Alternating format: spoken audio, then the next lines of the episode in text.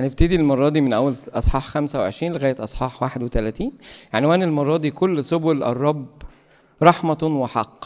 معلش الآية دي آية مهمة جدا.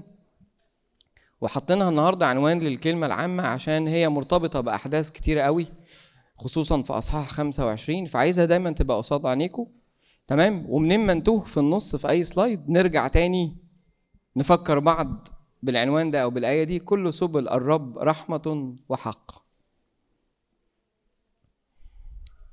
إحنا واقفين فين على الخريطة؟ عشان نبقى فاهمين بس. وليه بنقول إحنا واقفين فين على الخريطة؟ إحنا واقفين في مكان اسمه الشطيم تمام؟ الشطيم دي موجودة زي ما أنتم شايفين.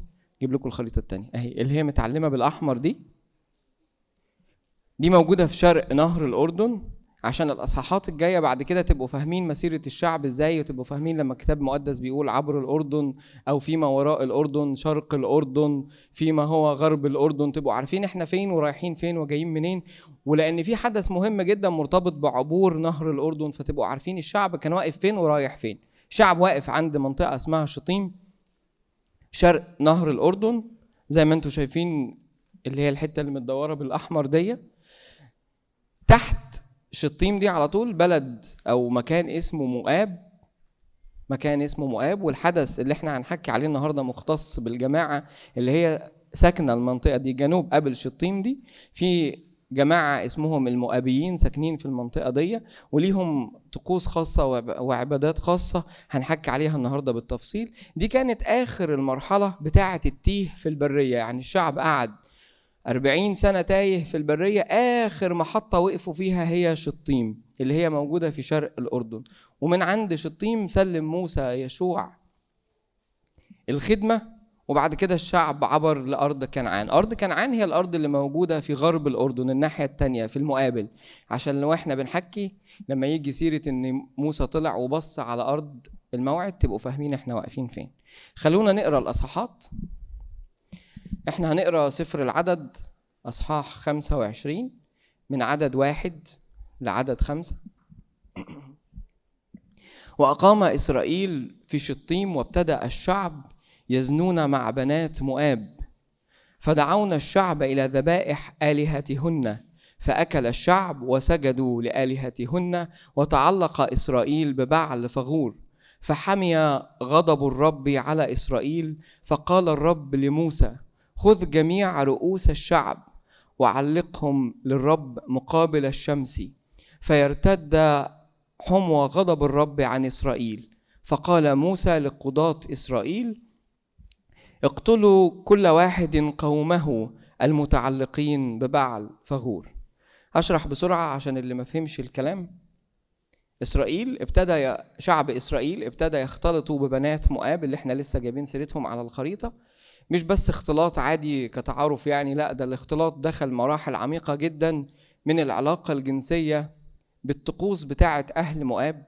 ومش بس كده لكن هم أكلوا من ذبائح اللي بتقدم للإله بتاع المؤابيين دول اللي هو اسمه بعل فغور. هذا الإله عبادته مقترنة بطقوس جنسية بشعة. يعني ممكن تحط تحتيها كل ما تعرفه عن الشذوذ الجنسي. حط كل العناوين. مش هستفيد فيها بالتفاصيل لكن هسيبها ليكم أنتوا كمان تدوروا عليها.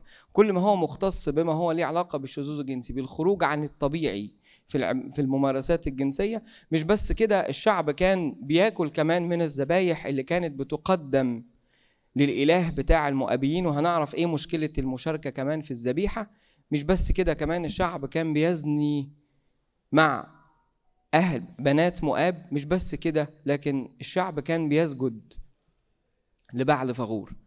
بصوا كده على الأصحاحات اللي فاتت وافتكروا اللي حصل مع بلعام بن بعور لما آه، بلاق طلب منه إن هو يلعن الشعب فقال له إيه؟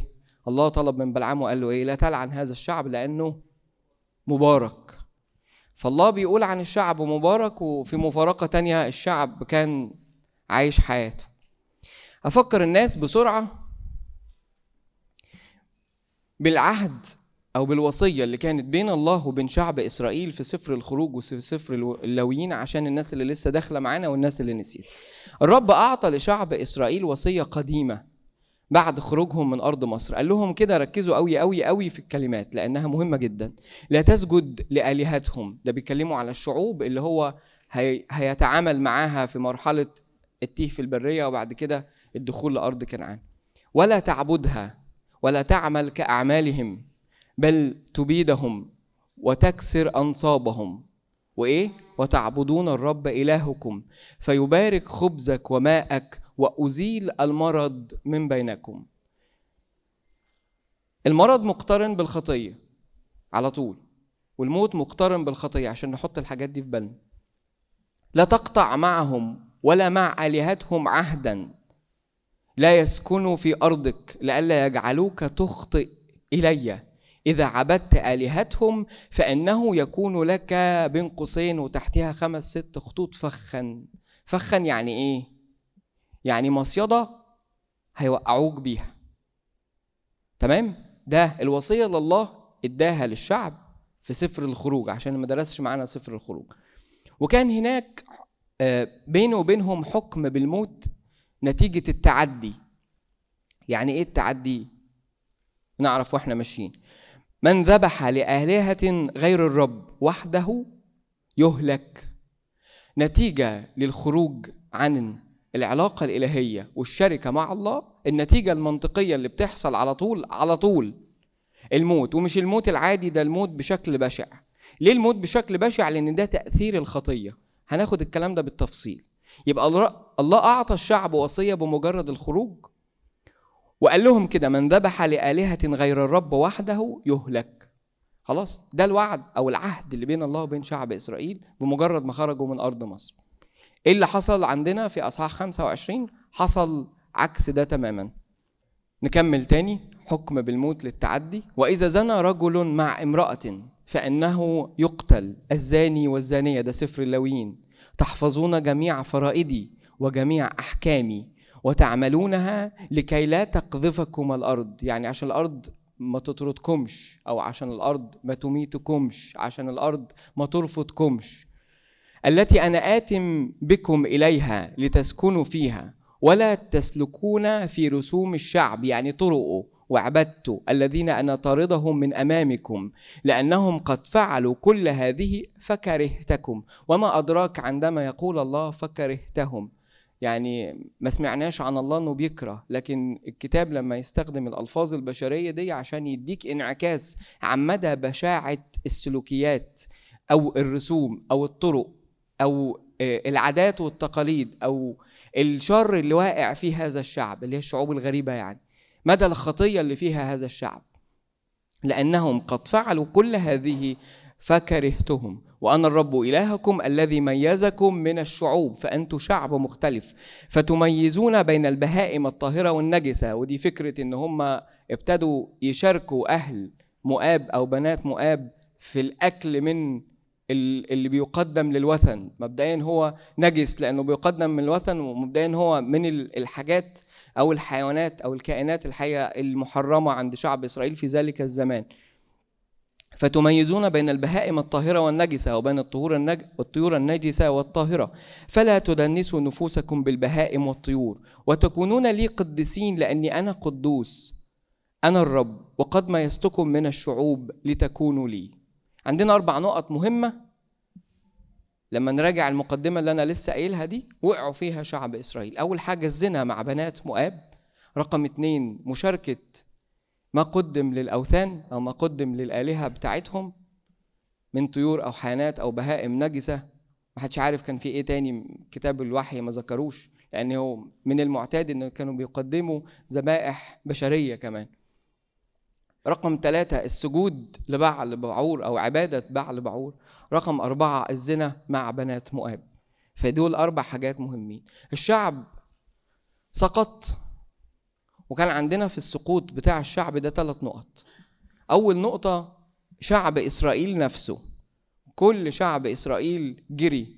ورا بنات مؤاب ليزني معاها ما عدا فئة قليلة هي اللي ما كانتش بتجري ورا بنات مؤاب للزنا لكن كانت بتنوح وتبكي عند باب الخيمة طلبا للتوبة ولمراحم الله. الشعب كسر الوصية بحريته. زي ما لسه قايل أنا عبادة وثنية نجاسة شديدة حيوانات غير طاهرة ذبائح ليست لله ذبائح غير طاهرة. عشان تفتكروا معايا في سفر اللاويين الله ما كانش عايز من الشعب إن هو يموت البهايم وخلاص. يعني هي مش ذبيحة وخلاص. الذبيحة لابد إنها تبقى مقدسة وتقدم عند باب الخيمة.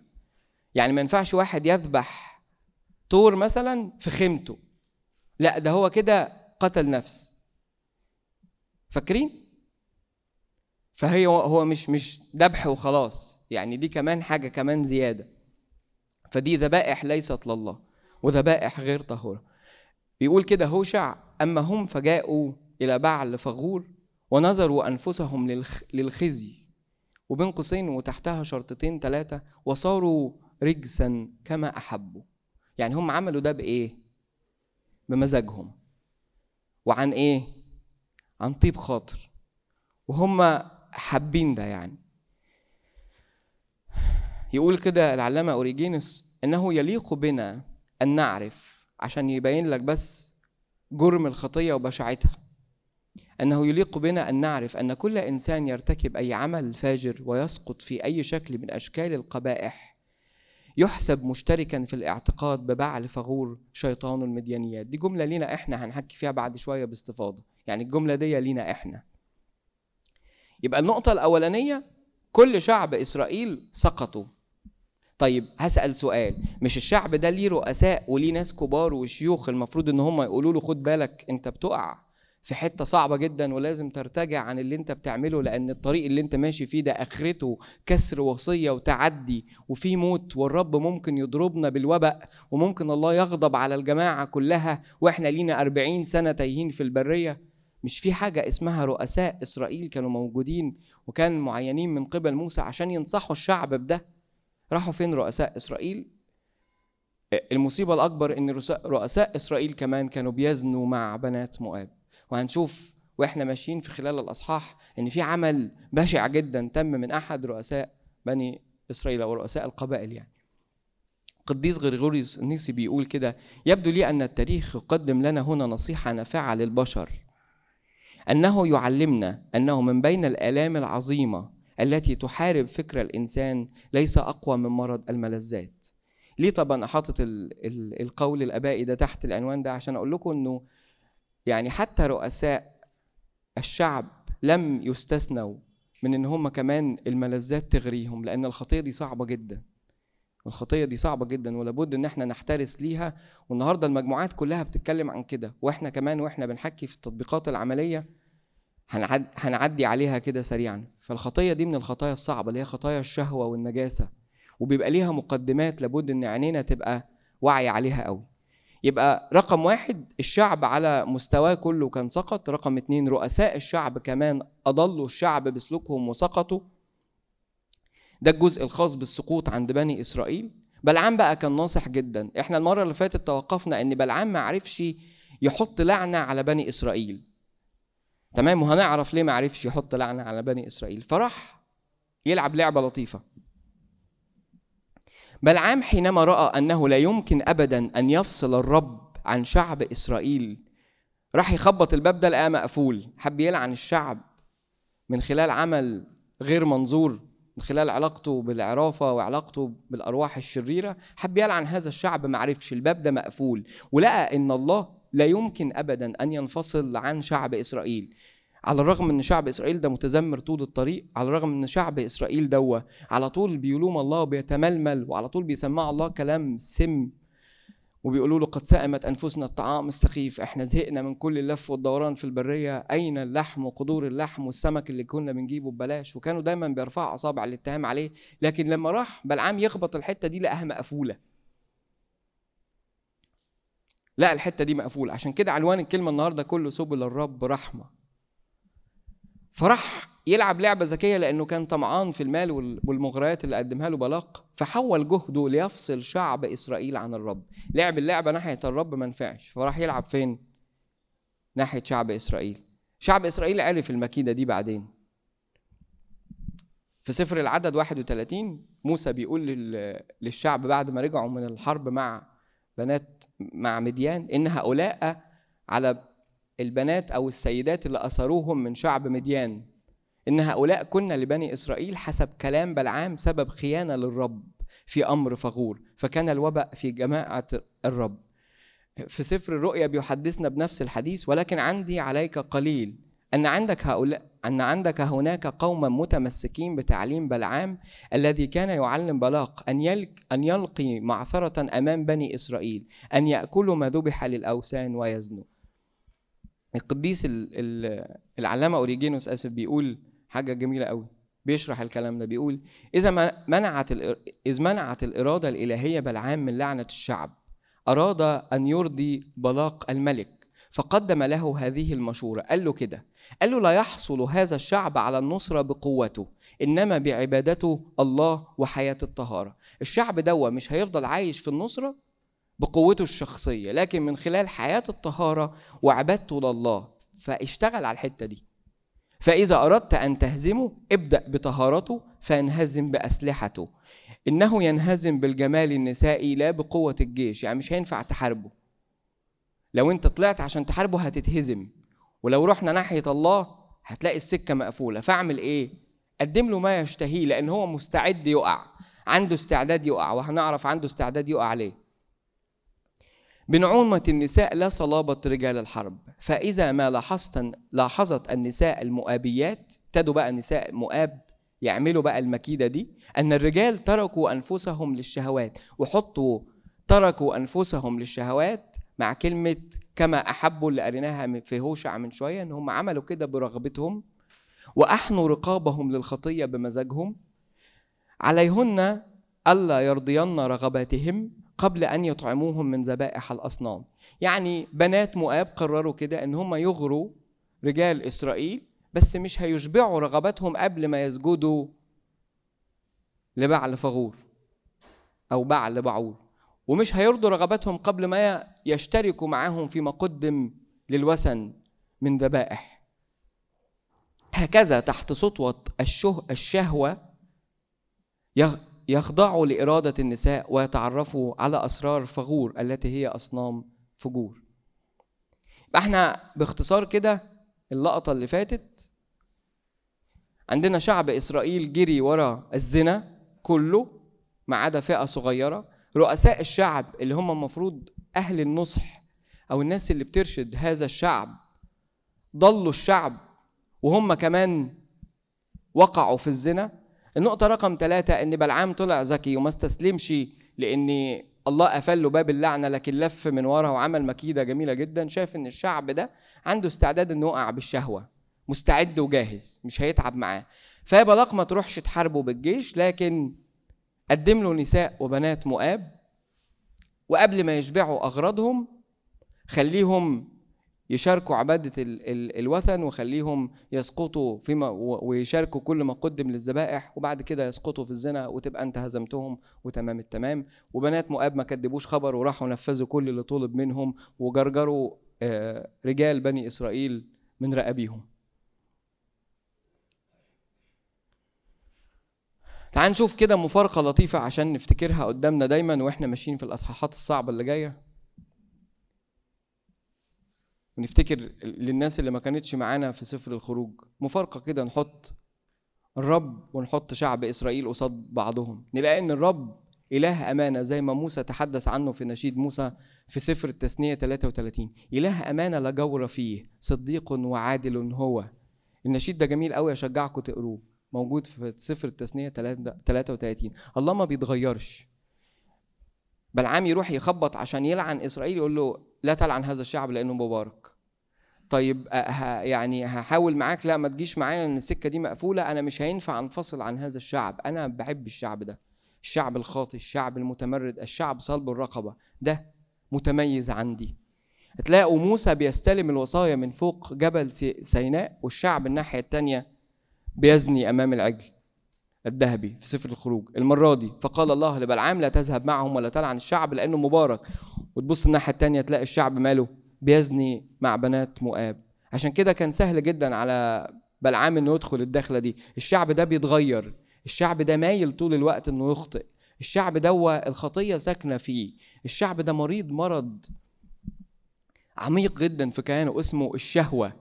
فروح اخبطه في الحتة دي. عشان لما تخبطه في الحتة دي يقع. وكانوا ممهدين جدا للعمل ده يعني. كانوا مستعدين جدا جدا جدا. تعالوا لما نبص على التطبيق الروحي نعرف هم كانوا مستعدين إزاي. الجزء الأولاني في تطبيق روحي مهم جدا اسمه الجزء الغير مرئي. وحطيت أنا من قوسين كلمة كده اسمها التهاون مصيدة. يعني إيه الجزء الغير مرئي؟ بصوا كده على اللي بيقوله القديس كورولوس الكبير. فما حدث مع آدم بطريقة مادية ومحسوسة؟ يمكن أن يحدث ذهنيا وبطريقة غير محسوسة مع كل واحد منا. السقوط والشهوة اللي وقع فيها آدم وحواء ينفع يبقى منطبق على كل واحد فينا. وبدليل إن شعب إسرائيل وقعوا نفس الوقعة. حيث تظهر أمام العقل ركزوا قوي في اللي مكتوب بالأحمر ده حيث تظهر أمام العقل شهوة تبهره وتجذبه تدريجيا نحو الاعتقاد بأن مخالفة الناموس ليست امرا خطيرا على الإطلاق. ده الجزء الغير مرئي.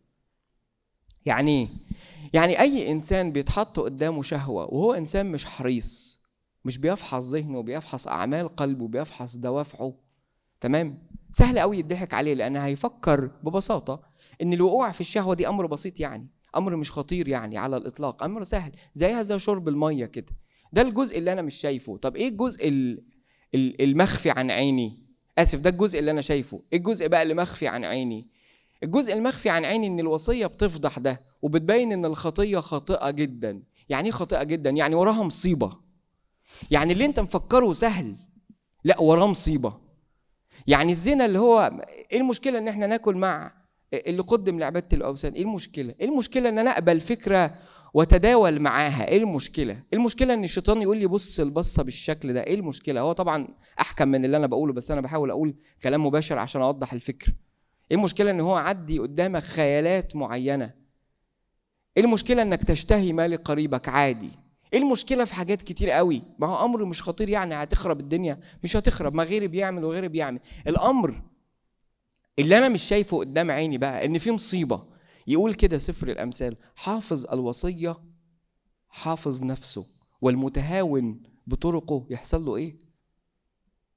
مصيبة. تاني حافظ الوصية حافظ نفسه والمتهاون بطرقه يعني اللي مش واخد بالي من طرقه ومشيها كده يموت. موضوع صعب قوي. المتهاون بطرقه يموت. اللي اللي مش حافظ الوصية اللي بتفرز الطرق المعوجة من المستقيمة والشر من الخير وأعماق القلب وأفكاره ونياته ومش واقف حارس كده على اللي داخل واللي خارج سهل قوي يضحك عليه. سهل قوي يتاخد في الرجلين سهل قوي يبقى مصيدة لإبليس. الجزء الثاني اللي مش متشاف. هقرأ بالعكس. خذوا لنا الثعالب الثعالب الصغار المفسدة المفسدة الكروم. ده الآية اللي جت في سفر النشيد مش الأمثال. نشيد الأنشاد 2 15 خذوا لنا الثعالب الثعالب الصغار المفسدة للكروم. الثعالب الصغار اللي هي الحاجات الصغيرة اللي إحنا بنتهاون فيها. حاجات صغيرة بنتهاون فيها كده. زي إن أنا أعدي حاجات ممكن تعدي على بال إيه يعني لما نقعد قاعدة ونبقى بنتنمر فيها على بعض. كان في mission من ال missions اليومية كده ما تقعدش في قاعدة وتتنمر فيها لحد إيه المشكلة لما أقعد في قاعدة وأتنمر على حد يعني؟ أو علق تعليق. يعني هي خلاص وقفت على التعليق اللي أنا هقوله ولزقت يعني. إيه المشكلة؟ الحاجات الصغيرة المفسدة للكروم دي مصيبة. لأنها مع الوقت ومع الترسيبات بتهيئ المكان لإبليس. زي بلعام كده إنه يدخل بحرب بشهوة سهلة جدا يجيبك في الأرض.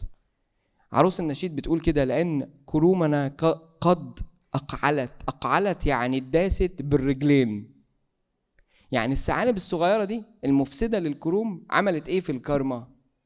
داستها برجليها ومرمطتها في الطين. العلامة أوريجينوس يقول كده أهو خدوا بالكم. هو بيقول كده يعني خدوا بالكم إنه يليق بنا أن نعرف أن كل إنسان يرتكب أي عمل فاجر ويسقط في أي شكل من أشكال القبائح يحسب مشتركا في الاعتقاد ببعل فغور شيطان المديانيات. إحنا هنا بنركز قوي قوي قوي على الجزء اللي مش باين لعينيا. الجزء اللي بيبان لعيني إيه؟ إن الخطية سهلة. زي مثلا إيه المشكلة؟ إيه المشكلة؟ إن أنا يبقى عندي آه، على ال history بتاع الموبايل شوية videos أو شوية صور أو على آه، الإنستجرام. الإنستجرام مش محتاج ت search على حاجة. يعني ممكن أقول لكم طريقة سهلة توصلوا بيها لكل الحاجات. يعني موضوع سهل قوي إيه المشكلة يعني إن أنا عديت كده بتاع وقعدت أتأمل في دقيقتين؟ يعني ما حصلش حاجة. يعني خلاص. الحاجات الصغيرة دي اللي أنت مش واخد بالك منها واللي أنت مش واخدة بالك منها سبب كوارث شديدة جدا. لأنك فتحت أعماقك لإبليس عشان يزرع فيه شوية حاجات. فمع الوقت الحاجات دي بتثمر وثمرها بيبقى طعم وحش قوي. وعشان تقتلع ده من جواك موضوع صعب قوي. عشان كده قالت لكم من شوية إن حتى رؤساء بني إسرائيل وقعوا. لأن من أصعب زي ما كان بيقول القديس غريغوريوس النيسي من أصعب الأمور اللي ممكن تواجهها هي حرب الشهوات والملذات. موضوع صعب. فما تدوش فرصة إنه يتملك على أعماقك. زي إيه الحاجات اللي بنتهاون فيها؟ أنا جايب شوية حاجات ساذجة. عارف انها حاجات ساذجة بس عشان تبقى مباشرة يعني. راحة الجسد والكسل راح راحة يعني والأنتخ. الذهن الفاضي اللي مش مشغول. عشان كده على فكرة واحدة من ضمن الأبعاد اللي كان بيتعرض لها شعب إسرائيل في عبادتهم ال hard work يعني العبادة ما كانتش سهلة. ذبائح بتقدم وذبيحة في الصبح وذبيحة بالليل وذبائح عن الخطية وذبائح عن الاسم. كان فيها effort بيتقدم عشان الشعب ما يقعدش فاضي. ده جانب من الجوانب يعني. لأن راحة الجسد والرحرحة الكتيرة دي بتدي فرصة جدا للجسد إنه يخطئ. وافتكروا اللي منكم قارئ جيد للكتاب المقدس افتكروا سقطة داوود لما داوود زنى مع بتشبع راجل كان قايم بالليل آخر اليوم وكان نايم والدنيا تمام محدش بيقوم آخر الليل يعني بس هو يعني إدى لجسده كل الراحة الجسدية. فبمجرد ما حصلت قدامه فرصة للشهوة فاشتهى. وبعد كده الكورة ابتدت تتدحرج على طول. فحطوا في ذهنكم إن هي الحاجة مش سهلة. الجزء اللي باين سهل لكن اللي مخفي صعب قوي. التهاون في النظرة وسماع ما هو مثير. سماع ما هو مثير يعني الأحاديث اللي هي بيسموها دلوقتي الهبد يعني والهري اللي هو فيها كلام ممكن يبقى بطال ما بيبنيش. فيها أمور كتيرة بتتقال even تعليقات ممكن تبقى مثيرة. مش بتكلم على تعليقات يعني يعني aggressive يعني بس ممكن تبقى حاجات بسيطة بتتقال صغيرة تعليقات تنمر. شفت فلانة النهاردة لابسة إيه؟ شفت علان النهاردة لابس إيه؟ شفت فلانة عاملة شعرها إزاي؟ حاجات صغيرة دي على فكرة بتسيب أثر. التذمر وده اللي كان الأرض الخصبه بتاعه شعب إسرائيل اللي هو انعكاس الكبرياء. شعب بيشتهي هو عايز ياكل من حق أي حد في الحياة إنه ياكل. بس الشعب ده كان عايز يشبع شهوته. وكان بيعبر عن ده مش بطلبة ولا بتضرع ولا بروح اتضاع لكن كان بيعبر بتذمر. التذمر ده انعكاس للكبرياء على طول. الاثنين دول حاجتين كانوا بيمهدوا إن شعب إسرائيل ممكن يتجاب من رقبته على طول. كان جاهز. عايش التذمر طول الوقت عايش الكبرياء طول الوقت. مفيش اتضاع مفيش تضرع مفيش روح انسحاق قلب والشهوة. بس كان سهل جدا على بلعام إن هو يبعت لهم المكيدة دي وقعهم وقعوا على طول ما خدوش في إيده غلوة مفيش مقاومة يعني. كلام النميمة والتنمر قلناه الإدانة والحكم على الآخرين مظهر شديد من مظاهر الكبرياء. من أسهل الحاجات اللي ممكن نبلعها في اليوم الإدانة وتعدي علينا من غير ما ناخد بالنا. وهي واحدة بتبقى من أحد أسباب إن أنا واقف في صلاتي مش عارف أصلي واقف في صلاتي وقلبي مش مش مرفوع وحواسي مشتتة. سهل جدا إن أنا أشتهي وما كنتش أتوقع من روحي إن أنا أقع في خطية الزنا مثلا الزنا بالفكر. ما كنتش أتوقع كده. لكن الإدانة ممكن تبقى مدخل لده. فلاحظ قوي قوي قوي كلامك وأفكارك شكلها إيه. يعني دي ممكن النقطة اللي هقولها اللي جاية دي ممكن نقعد فيها كتير قوي نحكي بس أنا هقولها في عجالة. الخمور والتدخين حتى على سبيل التجربة. يعني حتى لو حضرتك أو حضرتك رايحه فرح تكير لأن الحاجات الصغيرة دي الحاجات صغيرة لأن نبعها شهوة ونبعها مش مش يعني هي مش تجربة علمية. أنا مش عايز أجرب مذاق الخمرة عشان أحلله علميا. أنا عايز أجربه لأني أنا بشتهي ده. فخدوا بالكم إن الأمور دي الأمور دي مطب كبير قوي قوي قوي لا بلاش مطب لأنها كلمة مش هتعبر. بلاعه ولو فتحت بقها ممكن تبلعك وما تعرفش تطلع تاني. وممكن تقضي عمرك عمرك اللي ممكن يبقى 40 50 سنة تقاوم في وقعة من الوقعات دي. فخد بالك. قلنا الكلام الحسي وبين قوسين الجملة اللي جاية دي تحطوها بين قوسين برضو مش هنحكي فيها النهارده كتير. المجموعات ممكن تاخد فيها مساحة أكبر. عدم وجود حدود في العلاقات دي حاجات صغيرة. عدم وجود حدود في العلاقات يعني ال openness الزيادة. ال openness الزيادة على مستوى الكلام ال openness الزيادة على مستوى التلامس الجسدي ال openness الزيادة على مستوى الدخول في خصوصيات. دي مدخل. ده ده ده مصيبة مش مدخل. مش هوقف كتير هنا. هننقل على على اللقطة الثانية إحنا خدنا اللقطة الأولى. إسرائيل يزني مع مؤاب. شعب إسرائيل رؤساء الشعب مكيدة بلعام بنات مؤاب اللي أغروا شعب إسرائيل. خدنا التطبيق العملي أو التطبيق الروحي بتاعها. دلوقتي بناخد أمر ليه علاقة برؤساء مؤاب. أنا قلت لكم خدوا بالكم رؤساء مؤاب مش بس أضلوا الشعب عملوا عمل مشين جدا. فركزوا في الأصحاح الأعداد اللي جاية اللي إحنا هنقراها وخلوا عينيكم معايا ودانكم معايا. عدد 25 من 6 ل 15 وإذا رجل من بني إسرائيل جاء وقدم إلى إخوته المديانية يعني واحد من بني إسرائيل جه ومعاه فتاة مديانية قدمها يعني مش بيعرفهم عليها بيقول لهم دي فتاة مديانية يا جماعة اسمها فلانة الفلانية لا ده قدمها للزنا يعني. يعني عشان يبقى عندنا حفله جنس جماعي بالمعنى الصريح. وقدم إلى إخوته المديانية أمام عيني موسى وأعين كل جماعة بني إسرائيل. لغاية اللقطة اللي فاتت الزنا كان بره المحلة كان بره المجمع اللي قاعد فيه شعب إسرائيل. يعني بره الخيام وبره المنطقة اللي فيها خيمة الاجتماع وبره المعسكر اللي كان قاعد فيه شعب إسرائيل. كان عند المنطقة اللي اسمها بيت بعور اللي بيعبدوا فيها البعل بره. لكن دلوقتي إيه اللي حصل؟ الراجل جاب الفتاة المديانيه ودخل بيها فين؟ وسط الجماعة. أمام عيني موسى وأعين كل الجماعة كل جماعة بني إسرائيل. وهم بكون لدى باب خيمة الاجتماع. كانوا بيبكوا لأجل التضرع ولأجل التوبة لأجل إخواتهم اللي هيضيعوهم. فكانوا بينوحوا بيبكوا فلما رأى ذلك فنحاس ابن ألي عذار ابن هارون الكاهن قام من وسط الجماعة وأخذ رمحا بيده ودخل وراء الرجل الإسرائيلي إلى القبة وطعن كليهما. تحتها خط طعنة كليهما دي.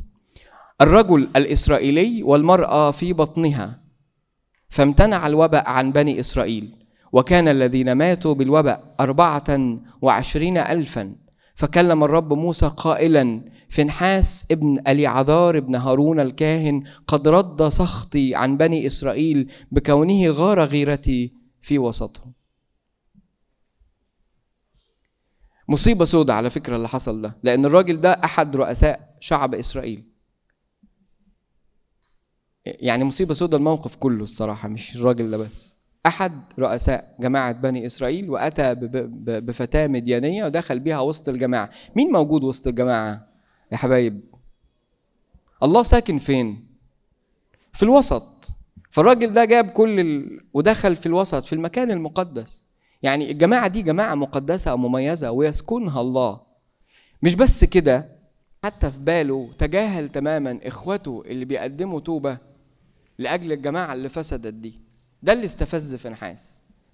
فنحاس ابن علي عزار الكاهن يغار غيرة الرب. استفزوا ثلاث أمور. الأمر الأول بجاحة الفعل. فبينما يبكي هؤلاء لكي يرحمهم الله ويتوبوا عن كل الجماعة يدخل إنسان يقدم زنا لإخوته من امرأة أجنبية مثيرة للجنس. وأنا قصدت أحط كلمة مثيرة للجنس لأن هو ده كان الهدف من الإتيان بهذه الفتاة. فموضوع مستفز جدا. وعشان عشان بس لما نحط نفسنا مكان الرب ولما نسمع الرب بيقول اغضوني بأفعالهم نفهم هو حط الاكسبريشن ده أو اختاره ليه عشان يفهمنا هو إلى أي مدى الفعل كان مستفز أغضوني بأفعالهم. كان هذا الفعل داخل المحلة التي كان يتوسطها الحضور الإلهي ومن منطلق مسؤوليته ككاهن اللي هو في نحاس أعاد عهد السلام مع الله لما عمل قتل الراجل والفتاة؟ أعاد تاني عهد السلام مع الله اللي نكسه الإسرائيلي لكي لا تهلك الأمة كلها بسبب هذا الفعل. وكأنه قدم فدية وكأنه افتدى الشعب كله. وكأنه كفر عن الشعب كله باللي عمله ده. هو اللي عمله ده فيه أزمة؟ إحنا قلنا دايما في بعد. أنا شايفه بعد مش مرئي. البعد اللي متشاف بيبان إنه إيه؟ ما واحد زنى. طب ما عادي يعني تعدي. لا البعد اللي مش مرئي هقرأه. أهو لأن الاثنين أصبحا جسدا واحدا في خطية. مين هما الاثنين دول؟ الراجل والست اللي زنى. هما الاثنين أصبحوا جسد واحد في خطية. عشان كده فينحاس لما قتلهم قتلهم مع بعض. كانوا في وضع زنا مش عارف الصورة اللي, فاتت دي اللي جاية بقى الصورة اللي جاية. كانوا في وضع زنا فلما قتلوا بحربة واحدة الحربة دخلت في الاثنين مع بعض. لكن الجسد ليس للزنا بل للرب. المبدأ أصلا من عند الله مرفوض إن الجسد يبقى من المتعة الجسدية. ده أصلا يعني. تمام؟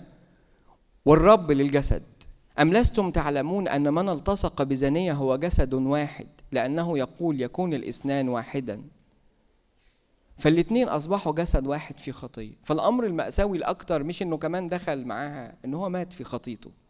وهو إيه؟ لما قلنا مهوشع من شوية أحب ذلك بإرادتهم. هو بمزاجه عامل كده. وهو عارف إن هو داخل المحلة ولا مش عارف هو عارف.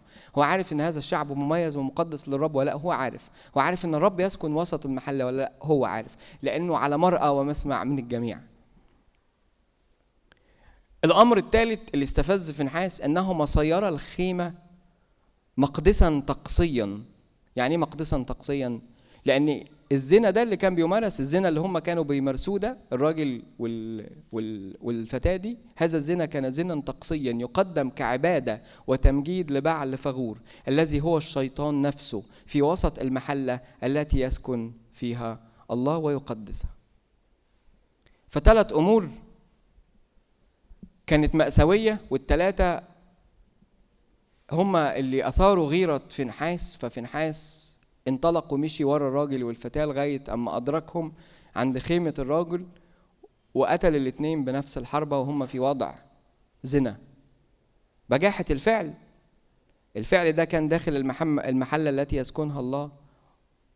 ال ال الأمر الثالث إن هم سيارة سيارة الخيمة اللي هم بيصنعوا فيها الزنا دي كأنها أمر ده يعني ده زنا طقسي ده, ده نوع من أنواع العبادة لبعل فغور عبادة شيطان وسط المحلة اللي بيسكن فيها الله. الثلاث أمور دول استفزوا في نحاس والثلاث أمور دول كمان أغاظوا الله.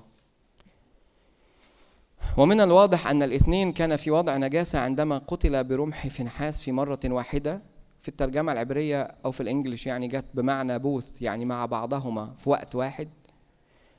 وحسب الترجمة السبعينية هو مكتوب إن هو طعنها في بطنها. الترجمة السبعينية جاءت بمعنى قبقبها يعني رحمها يعني المنطقة اللي كانت سبب في الخطية اللي انخدع بها الإسرائيلي للعلم بالشيء برضو كان اسم الرجل الإسرائيلي الذي قتل مع المديانية زمري ابن سالو رئيس بيت آب من الشمعونيين واسم المرأة المديانية المقتولة كزبة أو كزبي بنت صور.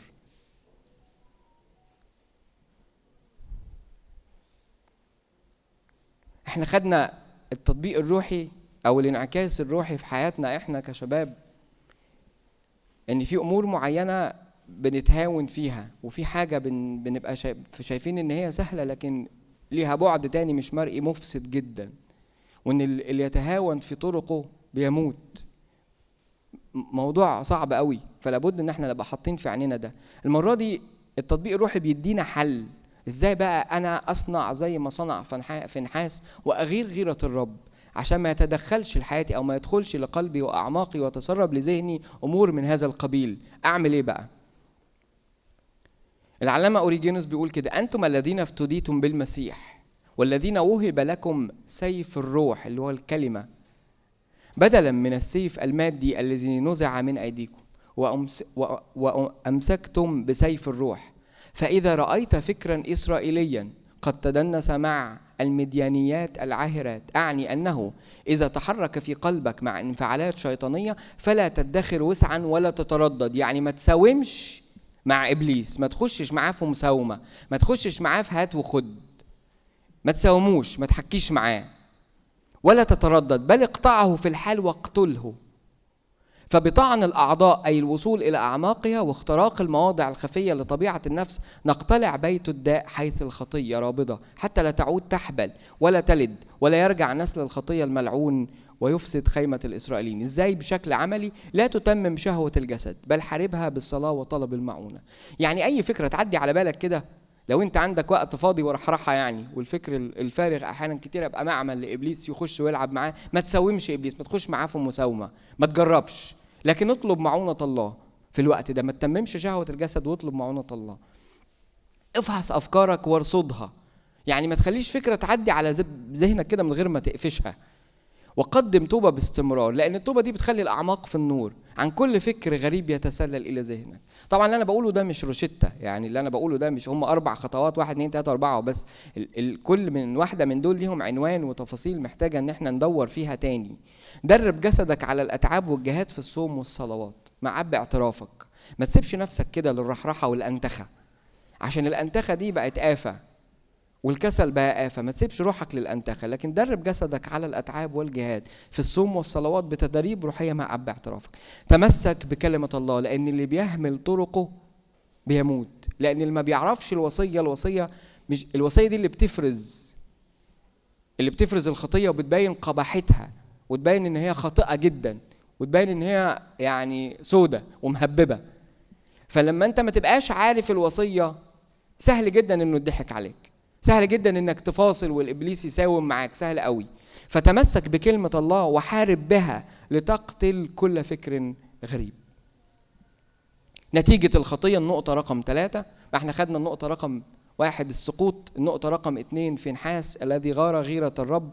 النقطة التلا... رقم ثلاثة الخطية ونتيجتها. وكان للخطية دي ثلاث نتائج على مستوى شعب إسرائيل نتيجة على مستوى رؤساء شعب إسرائيل نتيجة على مستوى بنات مؤاب وبنات مديان والشعبين دول شعب مؤاب ومديان نتيجة ثالثة نقرأ كده الأعداد مع بعض عدد 25 من 3 ل 5 الرب كلم موسى على رؤساء شعب إسرائيل وقال له كده خذ جميع رؤوس الشعب رؤسائهم يعني وعلقهم للرب مقابل الشمس فيرتد حمى غضب الرب عن إسرائيل. فقال موسى لقضاة إسرائيل اقتلوا كل واحد قومه المتعلقين ببعل فغور. كل الذين تعلقوا ببعل فغور. من رؤساء إسرائيل. إحنا لما كنا بنقول في المقدمة في الأول إن اللي يمسك مع زانية أو الزاني والزانية أجرتهم إيه؟ نتيجة الزنا ده إيه؟ الموت. فخلاص رؤساء إسرائيل اللي زنوا يطبق عليهم. احفظوا الكلمة دي عشان مهمة قوي حكم الناموس. هيطبق عليهم إيه؟ حكم الناموس. حكم الناموس بيقول إيه؟ ان نتيجة الخطية موت فهيموتوا. ولأن دول رؤساء الشعب الطب يعني. يعني الناس اللي عندها العلم والمعرفة. الناس اللي بتقود ال leaders اللي عندهم ال vision لأن دول اللي يعرفوا وهم رؤساء الشعب. فأجرتهم بتبقى صعبة شوية. لو تفتكروا في سفر اللاويين كانت الذبيحة اللي تقدم عن الكاهن غير عن رئيس الكهنة غير الذبيحة اللي تقدم عن رؤساء الشعب أو رؤساء الجماعة غير الذبيحة اللي بتقدم عن الشعب. وهفكركم رئيس الكهنة كان بيقدم ذبيحة خطية ثور عن نفسه عن خطيته يعني. والشعب كله لما يخطئ يقدم إيه؟ ثور. فده يساوي ده.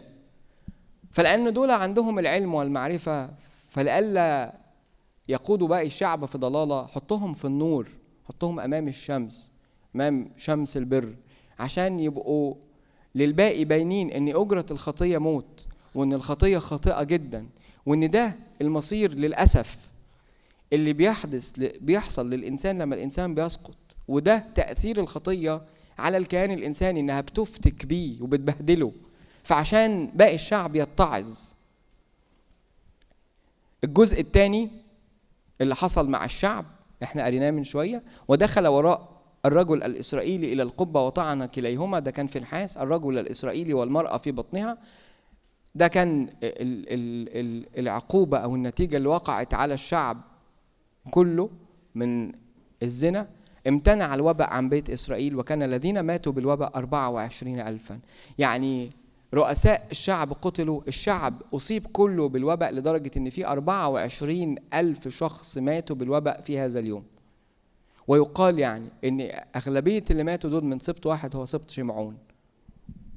طيب على أهل مديان وبنات مؤاب ثم كلم الرب موسى ده الكلام ده موجود في عدد 25 16 ل 18 وعدد أصحاح 31 من واحد لثلاثة ثم كلم الرب موسى قائلا ضيقوا المديانيين واضربوهم لأنهم ضيقوكم بمكايد بمكايدهم التي كادوكم بها في أمر فغور وأمر كزبي أختهم بنت رئيس لمديان التي قتلت يوم الوباء بسبب فغور. وكلم ده بقى أصحاح 31 وكلم الرب موسى قائلا انتقم نقمة لبني إسرائيل من المديانيين ثم تضم تضم إلى قومك. فكلم موسى الشعب قائلا جردوا منكم رجالا للجندي فيكونوا على مديان ليجعلوا نقمة الرب على مديان. اللي بيقوله العلامة أوريجينوس تعليقا على نتيجة اللي حصل ده إذا فالفضيحة التي وقع فيها الإسرائيليون كانت بمكيدة من المديانيين زي ما قلنا وشرحنا الذين دفعوا نساءهم لكي يفتن الإسرائيليين بجمالهم ويقودوهم إلى فعل الخطية أمام الرب. فبما أن ده موضوع مهم قوي فبما أن الإسرائيليون قد نالوا عقابهم على قدر ذنبهم المحدد إلا أن الآخرين الذين كانوا هم المحرضين على الخطية ينبغي أن يخضعوا لعقوبة أعظم. فكده النتيجة بتاعة الخطية أو العقوبة بتاعة الخطية جاءت على الثلاث فئات رؤساء شعب إسرائيل شعب إسرائيل والمديانيين. تمام الجزء اللي فات ده حبايب؟ تمام؟ جميل. خلص المشهد الدرامي ده عشان اللي في المسرح خش على مشهد درامي تاني أخير. سفر العدد. أصحاح 27 موسى بينهي خدمته وإرساليته بيسلمها ليشوع. مشهد مهيب جدا. موسى اللي قاد الشعب أربعين سنة في التيه في البرية واللي شفنا منه مشاهد قوية مع الله. الإنسان الله كان بيخاطبه وجها لوجه ما كانش بيبعت له رؤى وأحلام لكن وجها لوجه كما يكلم الرجل صاحبه. وقفت أقدامه عند مداخل أو مشارف المدينة العتيدة اللي هي أرض كنعان أرض الآباء والأجداد وانتهت خدمته وإرساليته وهو قبل ده بكل اتضاع ومصرة يعني. رغم إن هو كانت اشتياقات قلبه إن هو يروح وطلب من الرب كذا مرة إن هو يروح أرض كنعان معاهم لكن الرب قال له لا تكلمني في هذا الأمر بعد. الموضوع خلص خلاص لأنك لم تقدسني أنت وهارون أمام الشعب لو تفتكروا الحدث ده. نقرأ الإصحاحات سريعا. وقال الرب لموسى اصعد إلى جبل عبريم هذا وانظر الأرض التي اعطيت أعطيت بني إسرائيل ومتى نظرتها تضم إلى قومك أنت أيضا كما ضم هارون أخوك لأنكما في برية صين لأنكما في برية صين عند مخاصمة الجماعة. عصيتما قولي أن تقدساني بالماء أمام أعينهم. ذلك ماء مريبة قادش مريبة قادش في برية صين. فكلم موسى الرب قائلا ليوكل ليو ليوكل الرب إله أرواح جميع البشر رجلا على الجماعة. يخرج أمامهم ويدخل أمامهم ويخرجهم ويدخلهم لكي لا تكون جماعة الرب كالغنم التي لا راعي لها. فقال الرب لموسى خذ يشوع بن نون رجلا فيه روح وضع يدك عليه ووقفه قدام ألي عذار الكاهن. وقدام كل الجماعة وأوصه أمام أعينهم واجعل من هيبتك هيبتك عليه ليسمع له كل جماعة بني إسرائيل فيقف أمام اليعذار الكاهن فيسأل له بقضاء الأوريم أمام الرب حسب قوله يخرجون وحسب قوله يدخلون. هو وكل بني إسرائيل معه كل الجماعة ففعل موسى كما أمره الرب أخذ يشوع وأوقفه قدام اليعذار الكاهن وقدام كل الجماعة ووضع يد يديه عليه وأوصاه كما تكلم الرب عن يدي موسى. يبقى انتقلت الخدمة إلى يشوع من موسى وهم على مشارف دخول أرض كنعان. وعايز أقول هنا جملة سريعة. فيها مفارقة يعني مفارقة؟ مقارنة. مقارنة بين ال ال ال الإنسان الروحي اللي كان ملازم أبوه الروحي أو سيده يعني وكان لا يفارقه. كان تلميذ لموسى الأمين فلما كان موسى بيستلم لو حي الشريعة من على جبل سيناء كان هو قاعد عند الجبل ينتظر موسى. وما كانش مشترك مع الخطية اللي سقط فيها الشعب. ولما كان موسى بيفارق خيمة الاجتماع كان يشوع بيبقى ملازم الخيمة. ما كانش بيفارقه. عايز أقول عنوان مهم قوي نحطه قدام عينينا عشان ما ننساهوش. في حاجة مهمة جدا لابد إن إحنا نقتنيها في جيلنا ده اسمها التلمذة الروحية. اسمها التلمذة الروحية. ما ينفعش كل واحد يبقى ماشي بدماغه. ولأن التلمذة الروحية لأباء روحيين عندهم خبرة روحية بتنشئ جيلا روحيا يعرف يقود الشعب بعين واسعة. أمر مهم. إحنا في جيلنا ده لابد إن يبقى عندنا أباء روحيين نقتنيهم. لأن يعني إن كان أثناسيوس الرسول يعني وهو رجل يطلق عليه حامل إيمان وليه وضعه الكنسي لم يستحي ان يقول إن أنا سكبت ماء على يدي أنطونيوس. أنا كبيت ماء وغسلت إيد أنطونيوس الراهب اللي هو مش بطرك يعني اللي موجود في البرية. كنوع من أنواع الامتنان إنه التلمذ على إيد واحد من من الأباء الأجلاء المستنيرين. التلمذة الروحيه أمر مهم جدا. في حياتنا إحنا كشباب ولابد إن إحنا نبقى بندور على ده. ما ينفعش كل واحد يقول أنا ماشي بدماغي لأن دي واحدة من ضمن الحروب اللي كلنا يعني بنقع فيها. ما ينفعش كل واحد يبقى ليه منهجه الشخصي. وما ينفعش كل واحد يبقى ماشي وهو على غير دراية لأن اللي سبقني عشر خطوات عنده من الخبرة الروحية اللي هو ينقلها لي. وما ينفعش يبقى ماليش علاقة بسير القديسين اللي سبقوني مثلا. أو سير الآباء أو تعليم الآباء الرسل اللي سبقوا لأن هم عندهم خبرة روحية قوية. يعني لما ألاقي كتاب زي مثلا رسائل القديس أنطونيوس ده واحد من الكتب المهمة اللي لازم أبقى بقراها بإفراز. أو ممكن ما أبقاش فاهم كل اللي فيها وأرجع لحد أكبر مني يفهمني أرجع لأب اعترافي أشاركه. لكن لابد إن أنا أستقي من خبرة أولئك اللي سبقوا وعندهم من الخبرة الروحية كفاية عشان يديني أنا كمان. ندخل على الجزء الخاص بالمسيح في النص بعد ما خلصنا ثلاث أجزاء عشان ما تسرحوش. خدنا سقوط شعب إسرائيل خدنا فنحاس الذي غار غيرة للرب وخدنا يشوع يتسلم القيادة من موسى. دلوقتي الجزء اللي ليه علاقة بالمسيح في النص اللي بيتهيألي سهل جدا علينا إن إحنا نستنتجه. هقراه وهشرحه. المسيح في النص يشوع هو اللي بيشاور هنا على شخص المسيح. فكان يشوع والذي معناه يهوى خلاص. هو رمزا لربنا يسوع مخلص كل أحد. فكما قاد يشوع الشعب وعبر الأردن ليدخل الشعب إلى أرض الراحة هكذا أيضا ربنا يسوع الذي بكثرة رحمته وبصليب خلاصه وقيامته المحيية. أجزل لنا العطاء وأعطانا ميراثنا السماوي وعربون الملكوت الذي هو روحه القدوس الساكن فينا. وكم عبر يشوع بالشعب نهر الأردن. لو تفتكروا الخريطة هم كانوا واقفين على الشرق عشان يعبروا للناحية التانية الغرب أرض المسكن أو أرض الموعد. كما عبر يشوع بالشعب نهر الأردن ليسكن مع الشعب في أرض الموعد أرض الميراث. دفنا نحن أيضا مع المسيح في المعمودية وقمنا في حياة جديدة أبناء في المسيح وورثة. لذاك الذي سبق فعياننا لننال التبني. الجزء اللي أنا قريته ده بيقول ببساطة إن يشوع هو رمز لشخص المسيح اسمه يهوى خلاص. يشوع تفسير اسمه يهوى خلاص.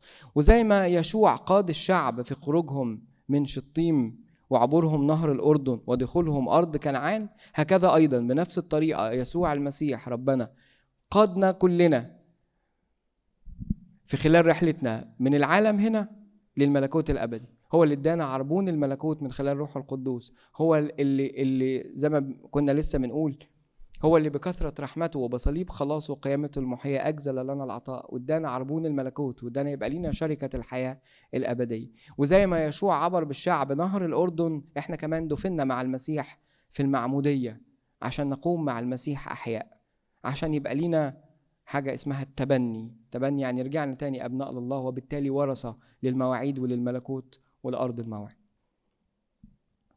قديس إرينيوس أسقف ليون بيقول اللي أنا قلته بس بطعم مختلف يعني. لأنه كان مناسبا أن يقود موسى الشعب خارج مصر. أما يشوع فيقودهم إلى أرض الميراث. ليه؟ طيب لأن يشوع اسمه المخلص يهوى خلاص. فمناسب أكتر أن يشوع هو اللي يقودهم لأرض الميراث كرمز للمسيح. وكان مناسبا أيضا لموسى كما هو الحال مع الناموس. أن يتوقف عن الوجود. يعني كان المفروض إن عند المرحلة دي دور موسى والناموس يتوقف أو دور موسى يتوقف. زي ما هو الحال في العهد الجديد كده إن دور الناموس خلاص توقف. ليه؟ لأن المسيح جاء وكمل هو الناموس. فيشوع اللي هو رمز للمسيح أما يشوع بصفة الرمز المطابق للكلمة التي صار جسدا فكان لائقا به أن يصير هو كارزا للشعب كما هو الحال مع الكلمة. فقد كان لائقا أن موسى يعطي المن طعاما للآباء أما يشوع فيعطيهم الحنطة كأول ثمار الحياة في أرض الموعد. ده لسه هنعرفه الأيام الجاية. كرمز لجسد المسيح. كما أعلنت الأسفار أيضا أن المن الذي من عند الرب توقف عن عن النزول عند أكل الشعب الحنطة من الأرض التي ورثوها في كنعان. نختم بالعقيدة الأرثوذكسية. مش هتاخد دقايق جهزوا أسئلتكم. لو ناخد بالنا في الأصحاحات 25 لغاية 31 إن الموت جاء ذكره 3 4 5 مرات. وزي ما كنت بقول من دقايق إن الموت هو النتيجة الواضحة للخطية. تمام؟ لأن الموت هو النتيجة الواضحة للخطية لأنه غياب الشركة مع الله. ركزوا بس في الجملتين اللي أنا هقولهم دول وجهزوا أسئلتكم. وضع الرب وصايا مكتوبة لهذا الشعب عشان يحرسهم. أي ناموسا يحرسهم؟ وده اللي بنصليه في صلاة القداس الغريغوري بنقول من أجلي أنا المريض أعطيت الناموس عونا. لأن هم كانوا زي ما كنت بقول لكم إن شعب إسرائيل كان مصاب بمرض عميق جدا بيخليه طول الوقت ميال للخطية. فالرب وضع عليهم ناموس يكشف عن عينيهم الخطية عشان يعرفوها. ووضع عليهم ناموس يحرسهم من الإنجراف ورا عبادات الشعب. لكن بسبب ميل الإنسان للخطيه طوال الوقت ركزوا قوي في الجملة دي. أصبح الناموس لإدانة الإنسان والحكم عليه بالموت.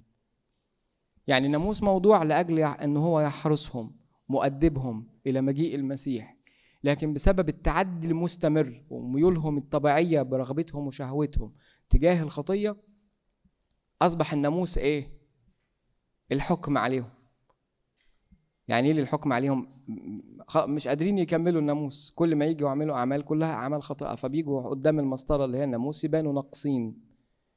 يبانوا ناقصين مش كاملين. فيحكم عليهم من خلال الناموس. وعليه فإن عقوبة الموت ولعنة الناموس قد رفعت عن البشرية بموت المسيح. قديس بولس بيشرح ده في كلوسي وإذ كنتم أمواتا في الخطايا وغلف جسدكم أحياكم معه. مسامحا لكم بجميع الخطايا. ركزوا في الآية اللي جاية. إذ محى الصك الذي علينا في الفرائض. الذي كان إيه؟ الذي كان إيه؟ ضدا لنا. يعني الوسيلة بتاعة الحكم اللي كانت ضدنا وبتدنا هو عمل إيه؟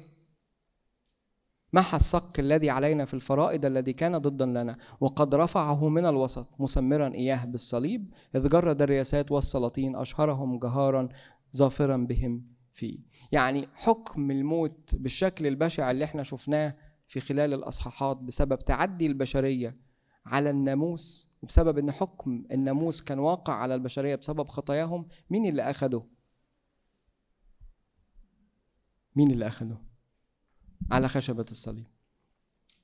هختم وأرى لكم القطعة دي اسمها قطعة بتتصلى في القداس الغريغوري اسمها أنت يا سيدي حولت لي العقوبة خلاصا. هقراها لكم عشان بس تدوروا فيها على المعاني اللي أنا قلتها حكم الموت حكم الناموس لعنة الناموس كمال الناموس ودور المسيح فيه ويبقى كده ختمنا لقاء النهارده. أنت يا سيدي حولت لي العقوبة خلاصا. كراع صالح في طلبي الضال. كأب حقيقي تألمت معي أنا الذي سقطت. ربطتني بكل الأدوية التي للحياة. أنت الذي أرسلت لي الأنبياء. ومن أجلي أنا المريض. أعطيت الناموس عونا. وبعدين لما خلفت ناموسك وما قدرتش أتممه أكملت ناموسك عني. أزلت لعنة الناموس من خلال صليبك. أبطلت الخطيئة بالجسد.